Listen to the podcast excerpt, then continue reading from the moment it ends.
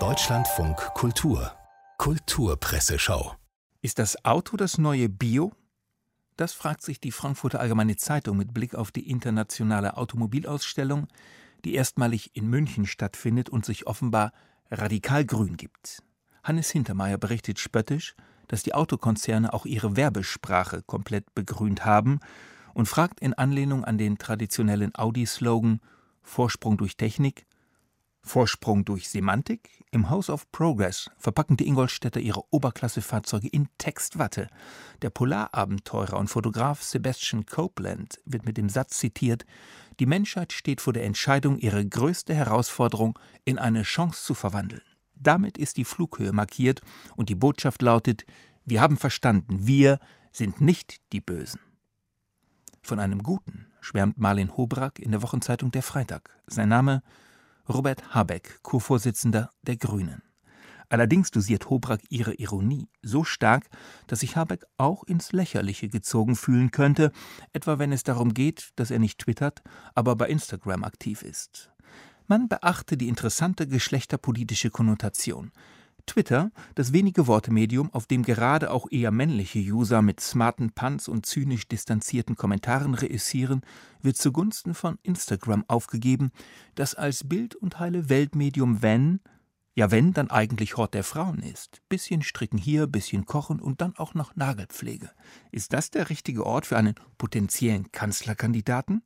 Obendrein sieht er ja immer so verträumt aus. Wenn einer wie Markus Söder einen Baum umarmt, dann wirkt das fast bedrohlich, bisschen wie wenn man als Frau an der Bar einer Kneipe bedrängt wird. Man möchte ja wahrlich nicht in die Hautrinde des Baums schlüpfen. Bei Habeck denkt man aber irgendwie sofort an sehr weiche Hände. Marleen Hobrack über Robert Habeck im Freitag. Der Artikel mit dem größten Erregungspotenzial steht in der Tageszeitung Die Welt und heißt die auserwählten Ideologie. Viele sehen in ihm einen Verräter. Der Linguist John McWhirter kritisiert die antirassistische Bewegung als antihumanistische Religion und totalitäre Umprogrammierung, stellt die Welt ihren Autor und sein Anliegen vor. McWhirter unterscheidet drei Wellen von Antirassismus. Die erste bekämpfte Sklaverei und Rassentrennung, die zweite bekämpfte rassistische Einstellungen. Die dritte, heute wogende Welle nun beruht laut McWhirter auf der Behauptung, dass Rassismus fest in der Struktur der Gesellschaft verankert ist. Die Mittäterschaft der Weißen besteht also darin, mit ihrem Leben in dieser Gesellschaft den Rassismus selbst zu begründen, während für Schwarze der Kampf mit dem sie umgebenden Rassismus die einzige Erfahrung ist, die sie machen. McWhirter spießt in polemischem Ton Vorhaltungen auf, die von Antirassisten alias den Auserwählten gegenüber Weißen erhoben werden, darunter diese.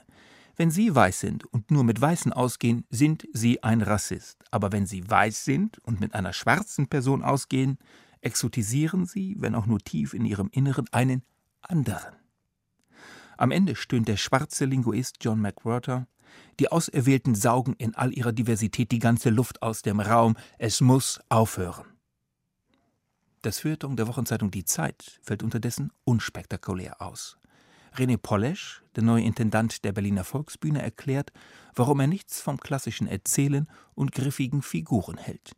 Diese Ölspur einer kohärenten Figur, auf der man dann so Schlitten fährt im Repräsentationstheater, langweilt die meisten SchauspielerInnen, die ich kenne. Bei uns muss niemand anderthalb Stunden lang eine einigermaßen logische und kohärente emotionale Darstellung zeigen. Das schafft man ja selbst im Leben kaum.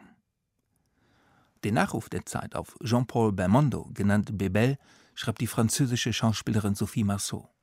Die Überschrift ist so schön, wenn auch vielleicht nicht wahr, dass wir ihr nichts hinzuzufügen haben. Sie lautet Bebel, wir alle haben dich geliebt.